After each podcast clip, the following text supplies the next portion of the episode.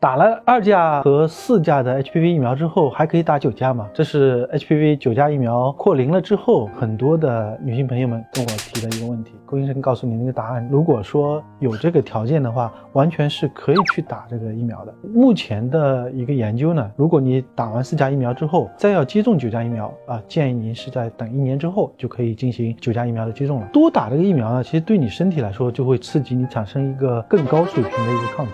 所以九价疫苗和四价疫苗对比的话，其中有的这个四价的 HPV 呢，它就抗体会进一步的提升，而没有的另外五种的这个 HPV 亚型呢，针对它也会产生一个新的一个抗体。那么对于两价疫苗，它因为跟九价疫苗它不是一家公司出的，所以没有。很多的研究数据可以告诉我们这样子的一个结果啊。一般来说的话啊，你打了两价还是四价之后，再补充打这个九价，只要是你经济条件是允许的话啊，当然是完全是可以打的。但这里面呢，龚医生呢要跟更多的女性朋友们要提醒一句，我们 HPV 疫苗呢。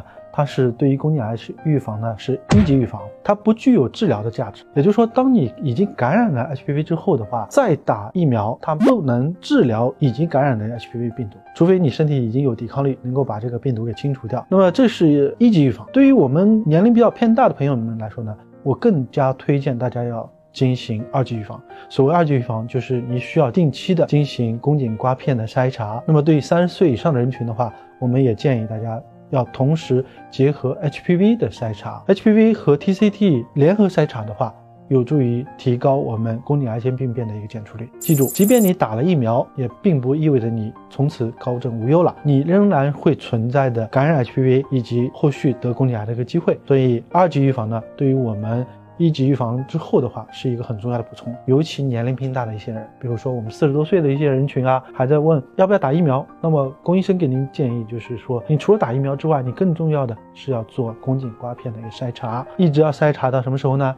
一直要筛查到六十五岁左右。在这之前的话，你还是应该重视宫颈癌的一个筛查，它是女性非常非常常见的恶性肿瘤。我是关明医生，关注我，了解更多靠谱的妇产科知识。抖音。